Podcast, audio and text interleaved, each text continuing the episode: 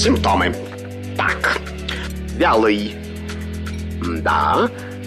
Частый. Ну, не всегда. И, наконец, жидкий. О, неужели у меня инфлюенс? Не занимайтесь самолечением. Заходите к Наталье Троицкой на медицинский форум. Лучшие доктора отвечают на ваши вопросы. Программа предназначена для лиц старше шестнадцати лет.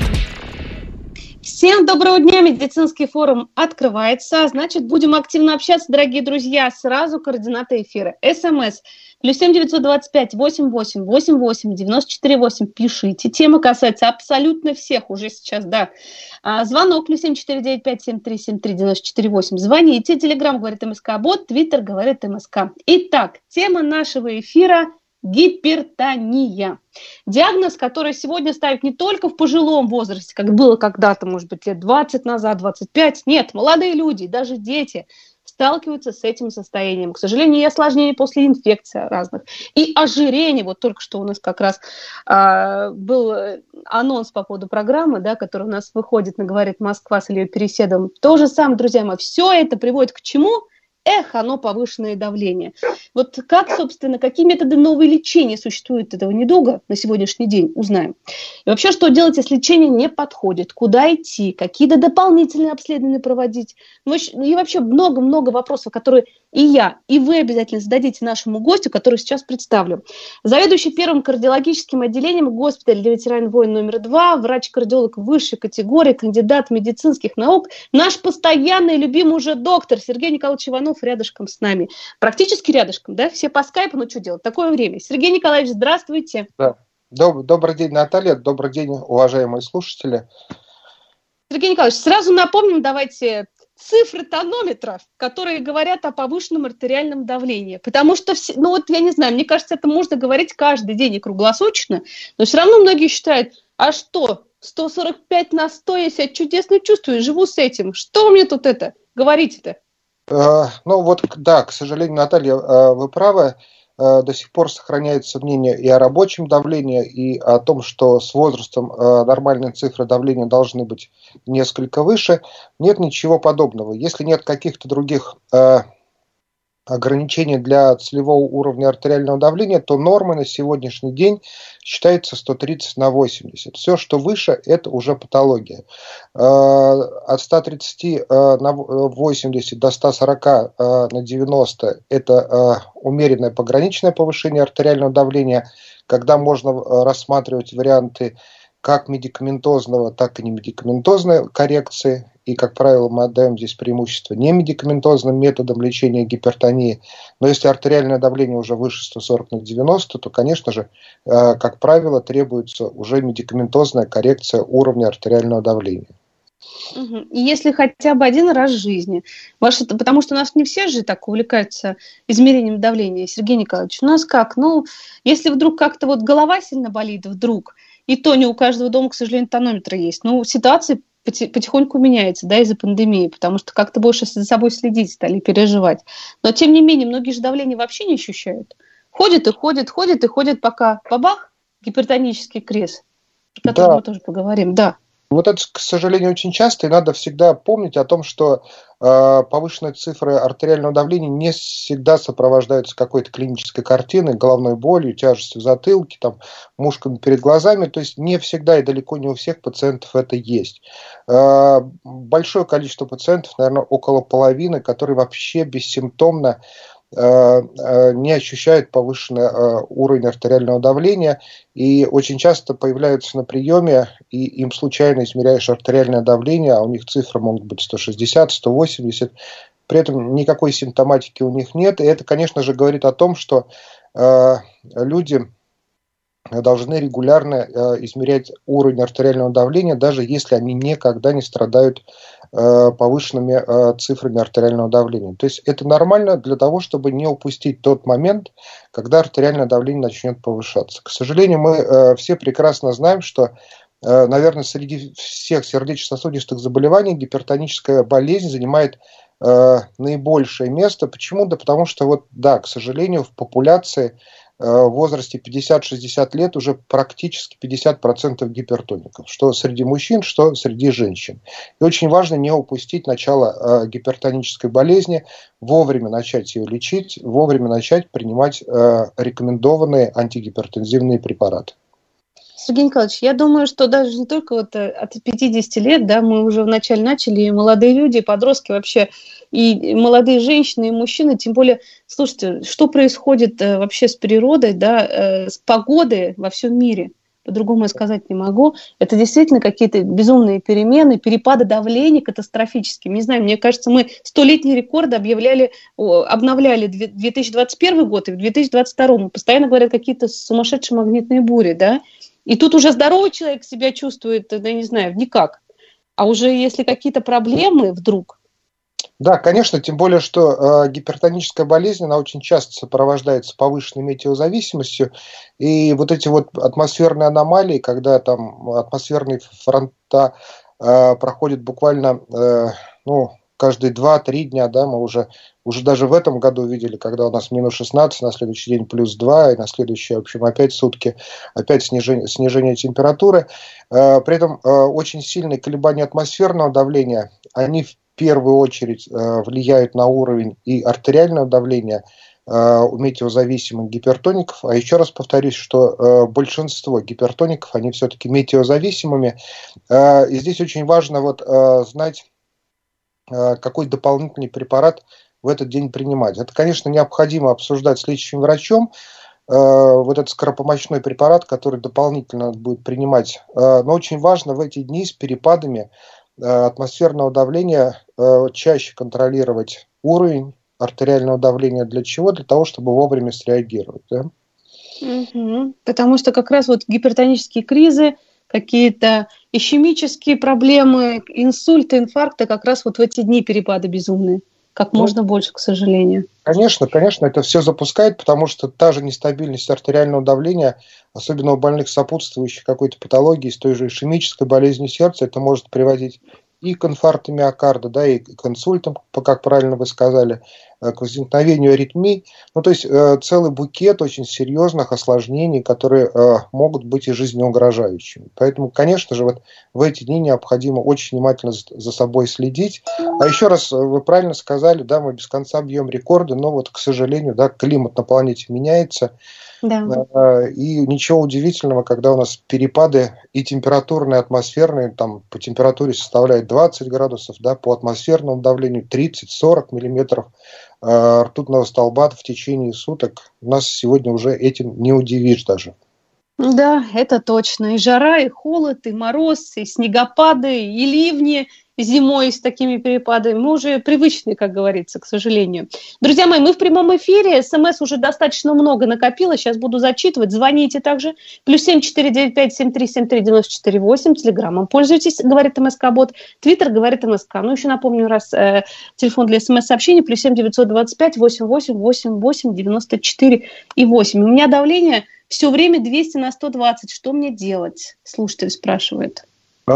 Конечно же, необходимо обратиться к врачу для того, чтобы провести комплекс необходимых обследований, а это в первую очередь, это, конечно же, стандартный ЭКГ, клинический анализ крови, исследование щитовидной железы, определение функции почек, ультразвуковое исследование почек для того, чтобы выявить возможный симптоматический характер гипертонической болезни. Если никаких патологий не выявлено, то нужна комбинированная, ну, при таком уровне артериального давления, которое состоит из нескольких препаратов, подбор антигипертензивной терапии. Конечно же, с такими цифрами категорически ходить нельзя. Мы уже несколько раз касались же темы гипертонии. Да. По себе гипертония же не опасна именно цифрами артериального давления. Ну да, понятно, что чем выше, тем просто осложнений больше. Чем опасна гипертония? Это развитием сердечной недостаточности, это повреждением органов мишени, это мозг, соответственно, приводит к инсульту, это поражение сосудов сердца, это может приводить к инфаркту, развитию инфаркта миокарда, и поражение почек – это почечная недостаточность. Поэтому всегда больному с гипертонией необходимо помнить, что чем дольше он ходит с повышенными цифрами артериального давления, тем у него больше шансов, что вот в этих, прежде всего, органах-мишенях произойдет какая-то сосудистая катастрофа. И мы уже тоже об этом говорили, что, к сожалению, повреждается внутренняя выстилка эндотелий сосудов при повышенном артериальном давлении, что само по себе приводит к ускорению процессов развития атеросклероза, формированию бляшек и тому подобное. Да? То есть гипертония опасна именно вот этими последствиями, а они очень серьезные. Вот. И еще раз повторю, нелеченная гипертония, как правило, в общем-то, заканчивается достаточно плохо каким-то событием, э, которое может, в общем-то, быть и таким, которое будет и первым, и последним. Да? Поэтому очень внимательно нужно относиться к своему уровню артериального давления. Да, и вот с таким давлением, дорогой друг, кто бы к нам не написал, обязательно нужно обследоваться как можно скорее. Следующая смс-ка. Здравствуйте, Наталья. Хотелось бы услышать мнение вашего гостя о препарате Нифекард. Можно ли его заменить и чем? Спасибо. Наша постоянная слушательница Ульяна написала. Да, Ульяна, добрый день. Конечно же, Нифекард – это препарат, который относится к группе блокаторов кальциевых каналов. На сегодняшний день появились уже несколько э, поколений более современных блокаторов кальциевых каналов э, с более длительным действием, э, суточным. Да, э, а это очень важно. Суточные препараты, э, которые необходимо гипертонику принимать один раз в день, они, конечно же, э, более предпочтительны. Во-первых, они лучше держат э, артериальное давление в течение суток. Это первый момент. И второй, конечно же, их удобнее принимать, потому что да, гипертоник принимает препарат один раз в день, и при этом контролирует давление в течение суток. У Нифекарда, к сожалению, период действия составляет где-то десять-двенадцать часов, и препарат ну, назначается как минимум два раза в сутки. Да? Угу. Более современным препаратам из этой группы относятся амлодипин, леркандипин, фелодипин. Но э, здесь уже, конечно же, необходимо посоветоваться со своим врачом, э, терапевтом-кардиологом, который вас ведет, и, и выбрать адекватную замену. Э, заменить, конечно же, есть чем. Угу, спасибо большое. Следующая смс, и после, я думаю, этого смс будем принимать звонки. Есть ли на, рука, на разных руках разное систолическое, но диастолическое одинаковое? Что это и что делать? Ну, в норме э, на левой и правой руке давление может отличаться э, до десяти-пятнадцати миллиметров ртутного столба, и это в норме. Да? Если разница больше, э, то, конечно же, необходимо исключать э, сосудистую патологию, это э, стенозы э, артерий. Вот. И здесь опять-таки необходимо обратиться к врачу для того, чтобы провести доплеровское исследование и выявить э, причину вот этой большей разницы, именно большей разницы. Разница бывает и тридцать, и сорок миллиметров. И, конечно же, как правило, э, вот симптомом э, вот такой разницы является какая-то сосудистая патология, как правило, атеросклероз каких-то крупных э, сосудов, э, которые необходимо э, ну, провести исследование, да, для того, чтобы их выявить, uh-huh. и дальше провести медикаментозную, а вполне возможно, скорее всего, хирургическую коррекцию. Ух ты, даже так. Принимаем звонок. Телефон плюс семь четыре девять пять семь три семь три девять четыре восемь и слушаем вопрос нашему гостю. Здравствуйте, представьтесь, пожалуйста. Здравствуйте, меня зовут Юлия. Подскажите, пожалуйста, вот у тетки а, очень странная ситуация, никто не может помочь стабилизировать давление. Утром у нее пониженное а, в районе сто на семьдесят, а потом она что-то съедает, и давление повышается. И каждый день у нее давление двести на сто тридцать, недавно было двести сорок на сто пятьдесят, это длится уже два года. Не могут найти причины и стабилизировать, но в голове у нее есть новообразование, не онкология, а просто какая-то вот такая вещь. Может ли она быть и как ей можно помочь? Угу, спасибо большое, Юля, за вопрос. Сергей Николаевич, такой случай, что делать? Юль, ну, э, э, добрый день. Здесь, конечно же, вполне возможно, что мы э, имеем как раз... Э, симптоматическую артериальную гипертензию, и э, вот это объемное образование в головном мозге, а любое объемное образование, оно, конечно же, приводит к повышению и внутричерепного давления, и сдавлению сердеч... э, центра регуляции э, э, артериального давления, который находится в головном мозге. Э, вполне возможно, вот со сменой положения, э, то есть после того, как пациентка просыпается, начинает там э, что-то делать, завтракает, прием пищи, у нее происходит какое-то сдавление именно центра регуляции артериального давления, которое приводит вот такой э, выраженной нестабильности. И вполне возможно, что здесь просто подбор антигипертензивной терапии, конечно же, будет неэффективен. Э, почему? Потому что э, давление с утра низкое, а дальше, в общем-то, при изменении положения, при какой-то активности повышается вот до таких э, очень серьезных цифр, э, то здесь нужно совместное э, ведение этой пациентки вместе с кардиологом, нейрохирургом, потому что вполне возможно, они что-то могут э, предложить в плане лечения и вообще определиться, насколько вот это объемное образование головного мозга э, влияет на центр э, регуляции артериального давления. Спасибо большое, Сергей Николаевич. То есть тут такое капитальное обследование нужно проводить, может даже стационар ложиться, чтобы да, обязательно да. решить этот вопрос, потому что это ну, прям вообще... Стационар понадобится, да, потому что нужно будет и эм эр тэ, определить косвенные признаки внутричерепной гипертензии. То есть здесь нужно, в общем, серьезно обследоваться. Вот так вот ситуацию оставлять на самотек в течение двух лет с такими перепадами. Перепады иногда э, даже э, прогностически всегда хуже. То есть вот, э, стабильное артериальное давление, пусть даже высокое, э, оно э, меньший риск сосудистых катастроф, чем у пациента вот с такими перепадами от ста до двухсот сорока в течение суток. Здесь, конечно, риск развития инфаркта, инсульта очень высок.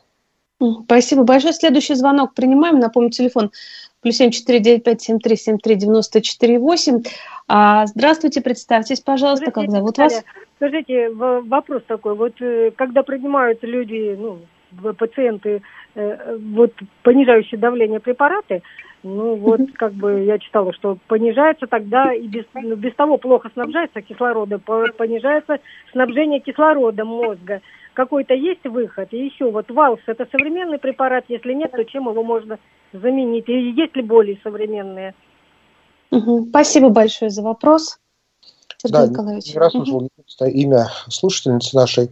Значит, смотрите, если у нас нет каких-либо сосудистых проблем, стеноз там, сонных артерий, то есть бляшек в сонных артериях нет, то при нормализации, да, то есть именно при нормализации уровня артериального давления кровоснабжение головного мозга не страдает.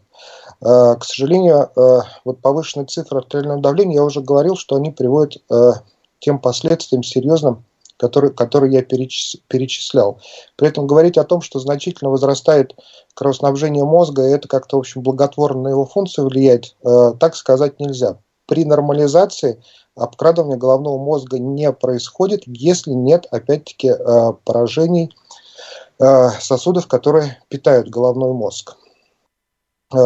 Проводится доплеровское исследование сосудов брахиоцефальных, это сонных артерий. Если там нет гемодинамически значимых бляшек, значит, этому пациенту можно снижать до целевого уровня. А что такое целевой уровень? Это сто тридцать на восемьдесят, сто двадцать на восемьдесят, то есть до нормальных цифр давления. При этом кровоснабжение головного мозга никак не пострадает. Здесь, в общем-то, переж... переживать э, не за что. И э, что касается валсартана, валсартан э, относится к группе современных препаратов. Это группа сартанов. Она достаточно обширна. Это огромный перечень, наверное, более уже там пятнадцать-двадцать препаратов к этой группе относится. Валсартан достаточно современный препарат, и, в общем, если он эффективен и работает, то нет никакой необходимости его менять. Спасибо большое, Сергей Николаевич. Следующий звонок и следующий вопрос от слушателя. Продолжаем наш эфир, друзья мои. Этот человек идет в банк, кто хочет выражаться, а мы уже вопросы по теме слушаем. Здравствуйте, представьтесь, пожалуйста, как зовут вас? Здравствуйте, Светлана Васильевна, спасибо за передачу и простите за таких вот придурочных. У меня ну, вот да. такой вопрос. Угу. У меня вот какой вопрос. Вы знаете, у меня давление в принципе нормально, ну как нормально, вот сто тридцать, но у меня вторая цифра бывает очень низкая, пятьдесят, сорок пять. Чем это объяснить? И плюс ко всему, давление на обеих руках, они разные. На правой, как правило, больше, чем на левой. Спасибо. Спасибо большое, Светлана Васильевна, да, за вопрос. Сергей ну, Николаевич. Да, да. Светлана Васильевна, вот а, достаточно типичная ситуация вот, а, с большой пульсовой разницей. Что такое пульсовая разница? Это разница между а, систолическим а, верхним да, артериальным давлением и а, диастолическим нижним. Вот в норме она не должна превышать шестьдесят миллиметров. А, Если разница больше, вот э, те цифры, которые вы сказали, там сто тридцать на шестьдесят, сто тридцать на семьдесят, это говорит о том, что у вас разница составляет шестьдесят-семьдесят, э, вполне возможно, что иногда и восемьдесят миллиметров ртутного столба. Это говорит, как правило, о том, что сосуды ригидные, и это проявление э, системного, системного атеросклероза, как правило. То есть вот э, здесь тоже, в общем-то, не, необходимо все-таки э, при вот таком уровне артериального давления э, обратиться э, к врачу для того, чтобы провести исследование на выявление, ну, на как можно раннее выявление э, поражений какого-либо сосудистого русла. Потому что, э, еще раз повторюсь, э, это проявление выраженного системного атеросклероза, и вполне возможно, что где-то есть уже э, бляшки, пока они симптоматически не проявляются, и здесь можно, в общем-то, сработать на опережение, да?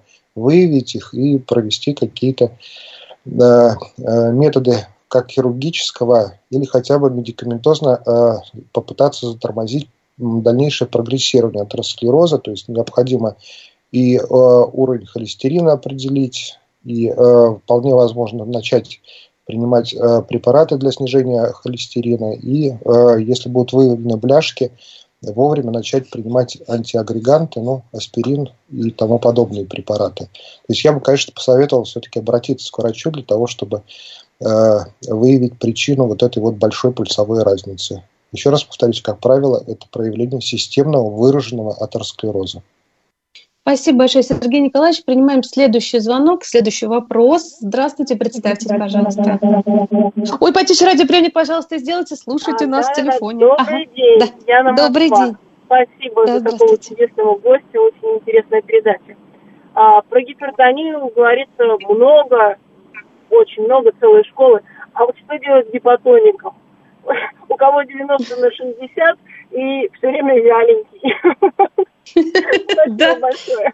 Спасибо большое, Яна. Сергей Николаевич, мы как-то в прошлых эфирах, да, шутка такая была, гипертоник живет ярко, но быстро, гипотоник грустно, но долго, да?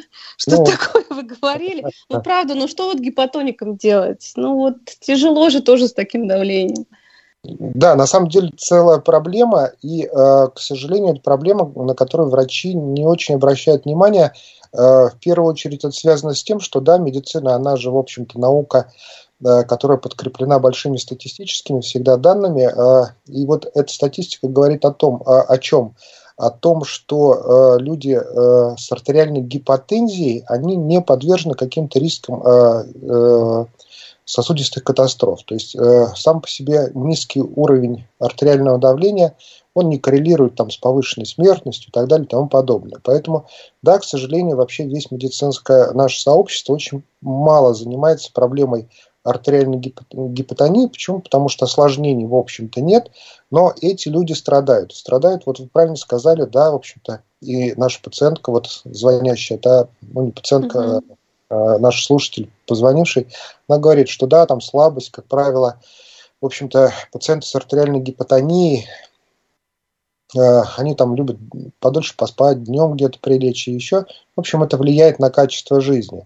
Здесь э, в первую очередь необходимо всегда понимать, да, бывает э, конституционная артериальная гипотония, то есть врожденная, да, когда человек родился, и, в общем-то, всю жизнь он живет с цифрами там, сто на шестьдесят там, или девяносто на пятьдесят.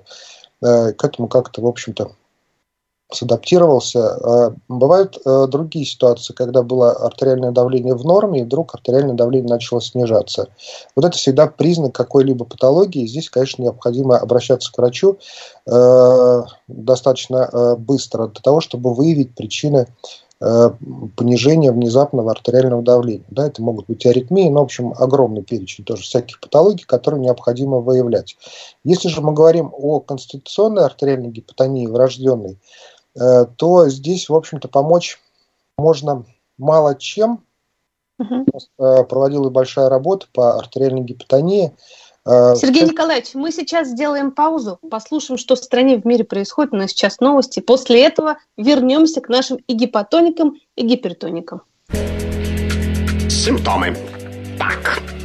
Вялый. Да. Частый. Ну, не всегда. И, наконец, жидкий. О, неужели у меня инфлюенс? Не занимайтесь самолечением. Заходите к Наталье Троицкой на Медицинский форум. Лучшие доктора отвечают на ваши вопросы. Продолжаем наше обсуждение. Говорим сегодня о гипертонии. И, конечно же, гипотонии коснулись, друзья мои. Ну, конечно, как бедным гипотоникам жить с таким давлением. Хотя есть разные ситуации. Напомню еще раз координаты нашего эфира. СМС плюс семь девятьсот двадцать пять восемьдесят восемь восемьдесят восемь девяносто четыре и восемь. Позвонить можно в студию по телефону плюс семь четыре девять пять семь три семь три девять четыре восемь. Телеграм говорит МСК-бот. Твиттер говорит МСК. И напомню, на связи с нашей студией заведующий первым кардиологическим отделением госпиталя для ветеранов войны номер два, врач кардиолог высшей категории, кандидат медицинских наук, чудесный доктор Сергей Николаевич Иванов. Сергей Николаевич, перед тем, вот сейчас будем, конечно, звонки, очень много звонков принимать, но гипотоникам нашим уделим время немножечко. Итак, если гипотония врожденная, что с этим делать? Ну, жить-то хочется весело, душевно. Да, мы, собственно, начали говорить. Значит, хотел бы закончить. Что можно порекомендовать? Порекомендовать гипотоникам можно регулярное употребление жидкости. То есть гипотоник всегда должен находиться с бутылочкой воды и где-то в течение суток, в течение полутора литров именно чистой воды он должен дополнительно выпивать. Это позволит все-таки более стабильно держать уровень артериального давления. Очень неправильно пить какие-то стимулирующие препараты, кофеин содержащие напитки, большое количество, потому что, как правило, большой пользы они не оказывают. В общем-то, зависимость могут вызвать. И еще молодым девушкам, не рожавшим с врожденной гипотонией, необходимо очень внимательно относиться именно к первой беременности, потому что у них очень высок риск невынашивания первой беременности, поэтому если есть задержка, необходимо вовремя обращаться к акушерам-гинекологам, сразу становиться на наблюдение и контролировать показатели и уровня артериального давления, и другие анализы. Вот это просто вот рекомендация, плюс регулярное употребление жидкости. Спасибо большое, Сергей Николаевич. Ну, принимаем следующий звонок и, конечно, ждем вопросы от слушателей. Здравствуйте, представьтесь, пожалуйста. Здравствуйте, это Владимир. Скажите, пожалуйста, вот как долго, десять, двадцать, тридцать или всю жизнь можно принимать статины без вреда, действия на печень и на почки? И какие лучше принимать, если это возможно? Угу, спасибо большое. Статины. А, значит, статины можно употреблять э, достаточно долго. На сегодняшний день огромная доказательная база именно о эффективности и безопасности длительного употребления э, статинов. Э, дозировка, э, она э, подбирается индивидуально, э, с оценкой риска, да, и достигаются именно целевые уровни липопротеидов низкой плотности, и в зависимости от этого дозировка э, статинов э, может быть э, различной. Да, очень правильный вопрос. На почки, в общем-то, статины не влияют, а за функцией печени при приеме статинов необходимо все-таки э, всегда следить. И при контрольных исследованиях уровня холестерина, а их на фоне приема статинов необходимо проводить каждые три-шесть месяцев, необходимо контролировать и печеночные ферменты. Если там есть повышение, э, то необходимо перейти на комбинированную терапию. На сегодняшний день э, на самом деле э, препаратов для снижения холестерина, их э, становится все больше и больше, и не только статины, да, это и эзетимиб, это эвакулабы на сегодняшний день появились. У нас в марте выходит вообще новый революционный препарат э, для снижения уровня холестерина. Это вакцина от э, высокого уровня холестерина, которая будет делаться один раз в шесть месяцев. И вот предварительные данные, исследования, которые закончились по этому препарату, говорят о том, что да, очень эффективно и менее безопасно, чем прием статинов. Поэтому на сегодняшний день, на самом деле, в общем-то, существует комбинированная терапия уже для снижения уровня холестерина. И не только одними статинами на сегодняшний день контролируется уровень холестерина. Да? Если есть проблемы, и они возникают на фоне статинов с печенью, то э, можно переходить на другие группы препаратов. Но основным на сегодняшний день все равно на сегодняшний день пока является применение статинов. Вот, применять их можно бесконечно долго, да, и десять, и двадцать, если есть показания, и они эффективно будут. Спасибо, Сергей Николаевич. Удивили, что вакцина теперь даже для вместо статина будет. Очень кстати, интересно. Эмаранка. Mm-hmm. Mm-hmm. Да? Вот еще. Это да. Ну, посмотрим, посмотрим на самом деле, сколько всего в мире интересного происходит. Принимаем следующий звонок и следующий вопрос от нашего слушателя или слушательницы. Здравствуйте. Здравствуйте, меня зовут Юрия. Да, слушаем. Доктор, дело в том, что мне сделали, ну вот, я забыла, как называется, руку разрезали, смотрели, пропускали через руку, смотрели, нет ли у меня этих самых бляшек. Бляшек у меня не оказалось, слава богу. Но через какое-то время у меня случилась беда. Я похоронила сына тридцать два года. И меня вдруг, мое давление обычно было сто тридцать, сто двадцать. Никогда не болталось ничего. И здесь началось. Я просыпаюсь утром, я пошла к кардиологу. Он мне там написал много всяких и, и быстрые, и всякие-всякие лекарства. Но дело в том, что что бы я ни принимала, давление не снимается. Я утром просыпаюсь. Во-первых, я не спала две ночи, две недели. Во-вторых, давление сто семьдесят с утра. И в течение дня я мерю, у меня сто пятьдесят, к вечеру опять сто шестьдесят, сто семьдесят. И вот так целых два месяца. Я себя, я понимала, что мне нужно как-то мириться с этим. У меня единственный сын, и я понимала, что это причина этому. Ну, я не знаю, я не врач. Потом мне предложили э, покапать. Сделали четыре капельницы, не подошло лекарство, и у меня разболелась почка.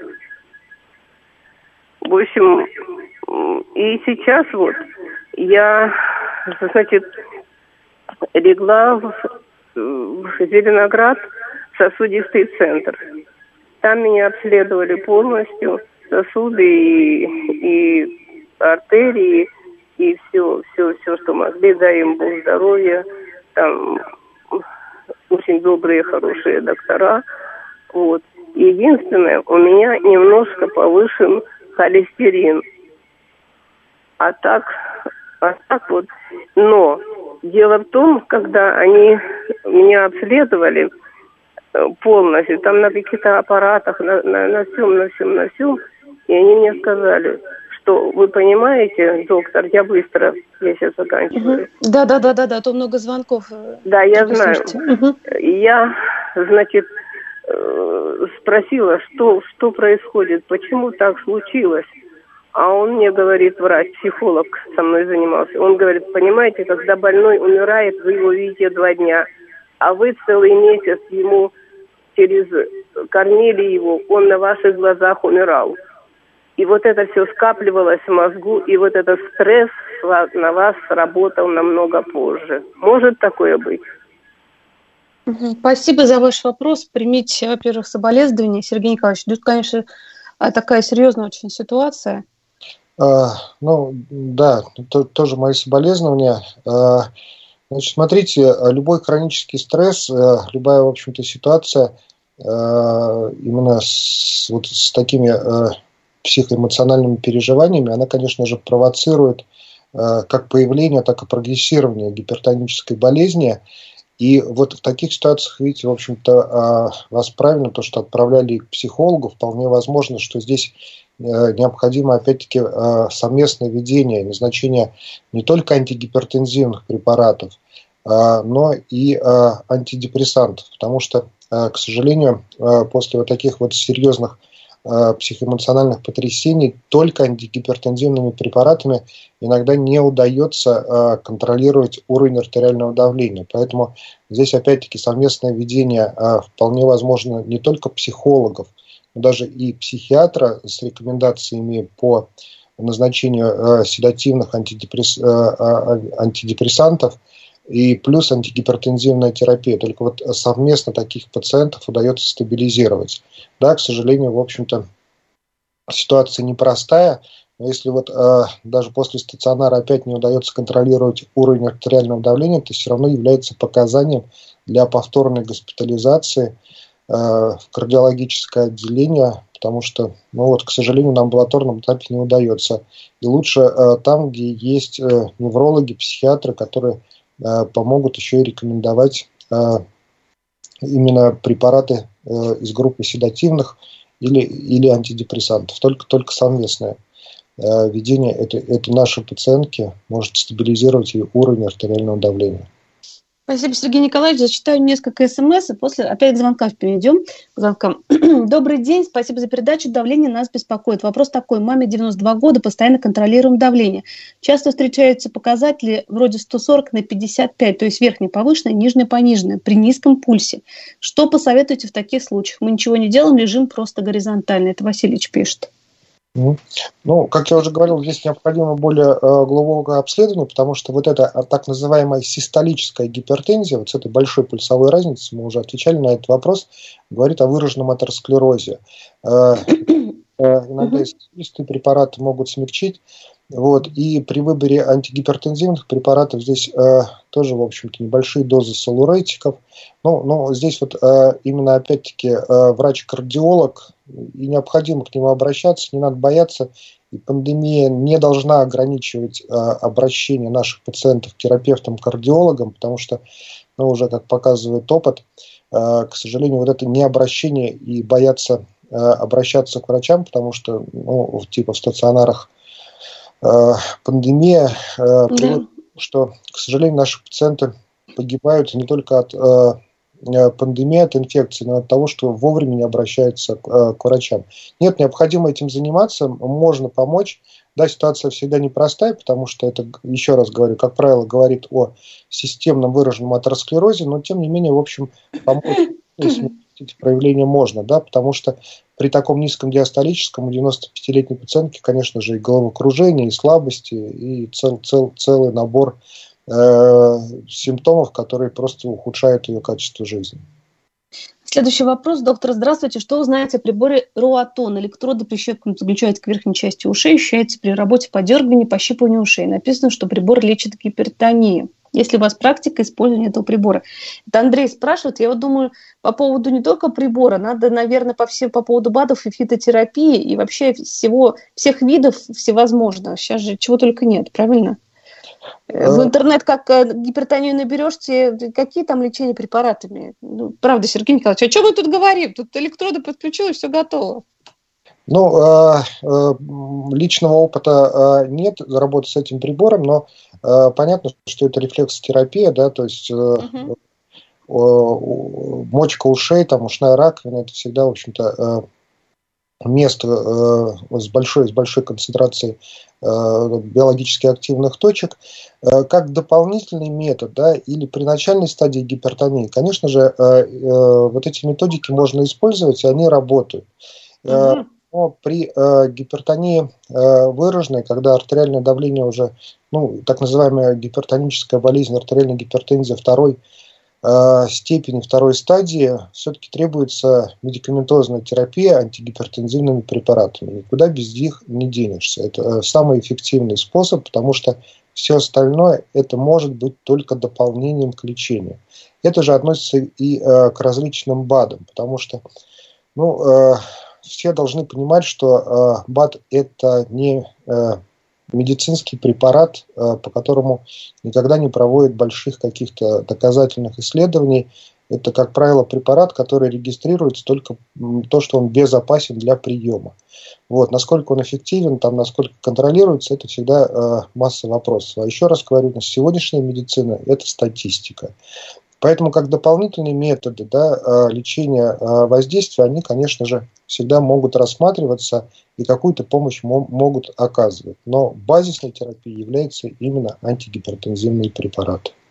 Угу. Вот еще сообщение, будем звонки принимать. Вера, тридцать семь лет. Добрый день, у меня во время беременности после нее сильно опускалось давление.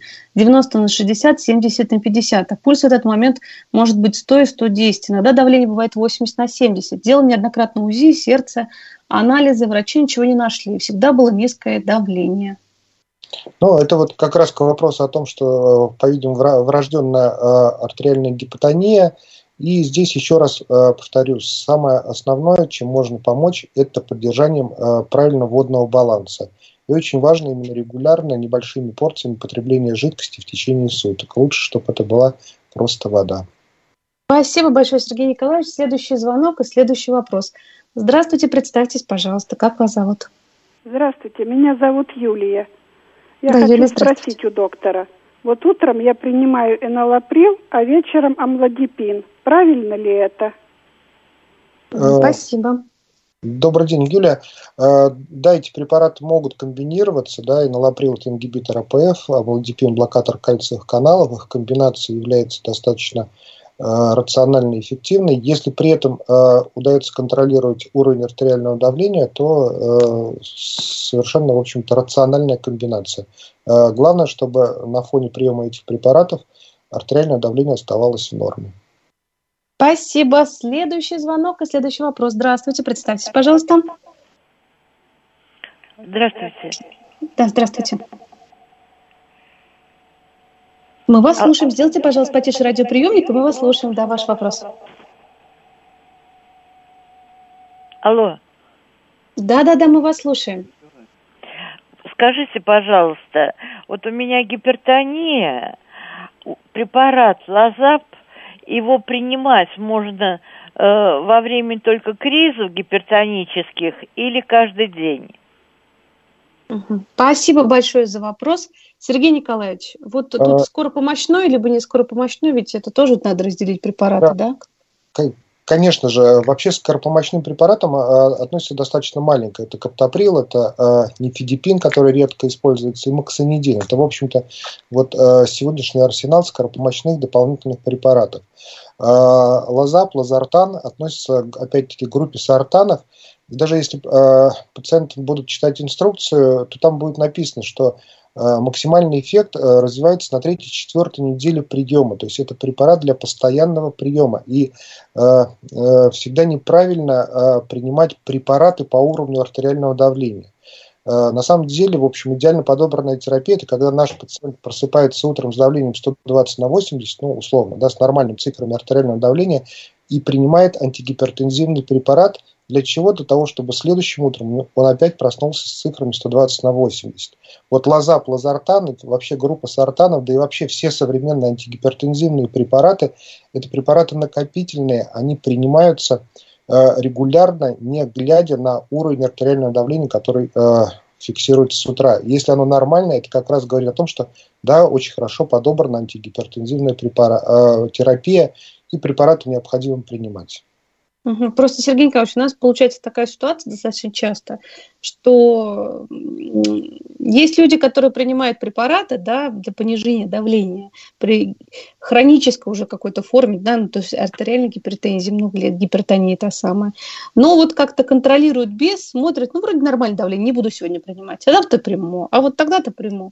Получается вот такие ситуации, что да, когда вот давление поднялось, очень да. Очень неправильно это раскачивает, да, потому что, еще раз говорю, препараты накапливаются, да, вот эффект развивается третьей-четвёртой недели регулярного приема. И когда мы эти препараты начинаем принимать вот так вот нерегулярно, сегодня приму, а завтра нормальное давление я пропущу, может быть, и послезавтра пропущу, то это, конечно же, приводит к тому, что артериальное давление становится нестабильным. И вот это очень, очень неправильно, потому что мы уже говорили даже в сегодняшней передаче, что вот резкие перепады э, артериального давления, они приводят к тому, что повышается риск сосудистых катастроф. Нет, современный препарат принимается э, регулярно, ежедневно, в одно и то же э, время, ну плюс-минус, да, не глядя на уровень артериального давления. И правильно, если мы опять-таки просыпаемся, нормальное давление, выпили таблетку, на следующий день просыпаемся, опять э, нормальные совершенно цифры артериального давления. То есть регулярный прием, это очень, очень важно.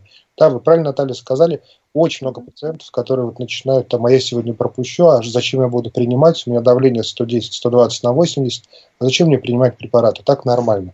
Нет, современные препараты применяются. Я вот своим пациентам очень часто говорю, вы сегодняшнюю таблетку пьете для того, чтобы завтра был нормальный уровень артериального давления. Спасибо, Сергей Николаевич. Следующий звонок. Здравствуйте, представьтесь, пожалуйста, как вас зовут? Здравствуйте, это Сергей. Здравствуйте. Я да, хотел бы спросить, вот у меня э, холестерин, уровень холестерина общий по высшей границе самой, по пяти, кажется. И вот э, обнаружены, значит, множество э, единичные кальцинаты в аорте, в КТ. Э, возможно ли статинами э, или же физическими упражнениями умеренными, э, значит, э, уменьшить отложение холестерина, или даже э, известны ли науке, что холестерин уменьшается, атеросклероз? И второе, возможно ли физические упражнения увеличение микрососудов в миокарде в результате физических тренировок? Спасибо, Сергей, да, за вопросы. Интересный, да, Сергей Николаевич. Интересный вопрос, да. Вообще он очень интересный именно по рекомендациям. Значит, современные исследования говорят о том, что при достижении целевых уровней липротеида низкой плотности там, меньше один и четыре, один и один, возможно незначительное обратное развитие атеросклеротической бляшки. Да? В доказательных исследованиях это показано. Но э, вот в практической деятельности это удается э, очень редко увидеть. И основная задача – это стабилизировать бляшку и не давать ей прогрессировать. Это вот основное, э, на что на, направлена терапия, когда э, контролируется уровень холестерина. И вот второй вопрос, он на самом деле очень интересный, важный. Э, это именно э, кардионагрузки, это вот э, физические нагрузки средней интенсивности, позволяют ли они э, развитию э, коллатерали. Коллатерали – это вот микрососуды, которые дополнительно вырастают. Конечно же, да, это очень важный момент. Именно вот эти кардионагрузки регулярные, они э, формируют э, дополнительную сеть коллатералей. И даже если основной ствол поврежден, то хорошо развитая сеть коллатералей позволяет, в общем-то, функционировать там, ну, если мы говорим о сердце, то, то миокард, да, то есть и, и другим органам. Поэтому, конечно же, да, обязательно вот эти кардионагрузки должны быть у больных с поражением, например, коронарного русла, с имеющимся атеросклерозом, потому что это позволит э, жить более долго и без сосудистых катастроф. Обязательно, да, кардионагрузки. Просто обязательно. Очень хороший вопрос. Хорошо, что мы эту тему коснулись. Да, Сергей Николаевич, напомним, кардионагрузки какие? Что необходимо? А, это нагрузки а, средней интенсивности, так называемые на уровне одышки и, или а, при субоктимальной ЧСС, но она в зависимости от возраста. Вот, очень важный показатель на уровне одышки, то есть чтобы было комфортно дышать, и ее продолжительность должна быть в районе тридцати-сорока минут. Лучше, чтобы это было ежедневно. Угу. тридцать-сорок минут ежедневно. Можно, да, скандинавская ходьба, либо какая-то да. активная ходьба в парке. И это может быть даже плавание, там, малой интенсивности, ходьба. Для кого-то это будет ходьба, для кого-то это будет быстрая темповая ходьба, да, но в зависимости, опять-таки, от физической толерантности. Угу. И вот э, СМС, потому что уже время совсем мало, до конца эфира осталось. Какой механизм воздействия конкора на эректильную дисфункцию? Переживают. Сергей да. Николаевич, что прокомментируете? Да, бета-блокатор – это всегда вопрос с эректильной дисфункцией. На самом деле, в общем-то, э, только большие дозы бета-блокаторов, если говорить о конкоре, бисопрололе, то это, как правило, десять миллиграмм, э, могут приводить к развитию эректильной дисфункции. На самом деле, в общем-то, проблема немножко гипертрофирована. Если бета-блокаторы показаны, то э, их необходимо принимать. И есть разные бета-блокаторы, есть небивалол, у которого, например, меньше побочных эффектов э, в плане развития эректильной дисфункции. Спасибо, Сергей Николаевич, за очень интересную беседу. Обязательно скоро еще раз встретимся. Благодарим всех слушателей. Заведующий первым кардиологическим отделением госпиталя для ветеранов войн номер два, врач-кардиолог высшей категории, кандидат медицинских наук Сергей Николаевич Иванов был вместе с нами. Спасибо, до свидания. Спасибо, здоровья всем.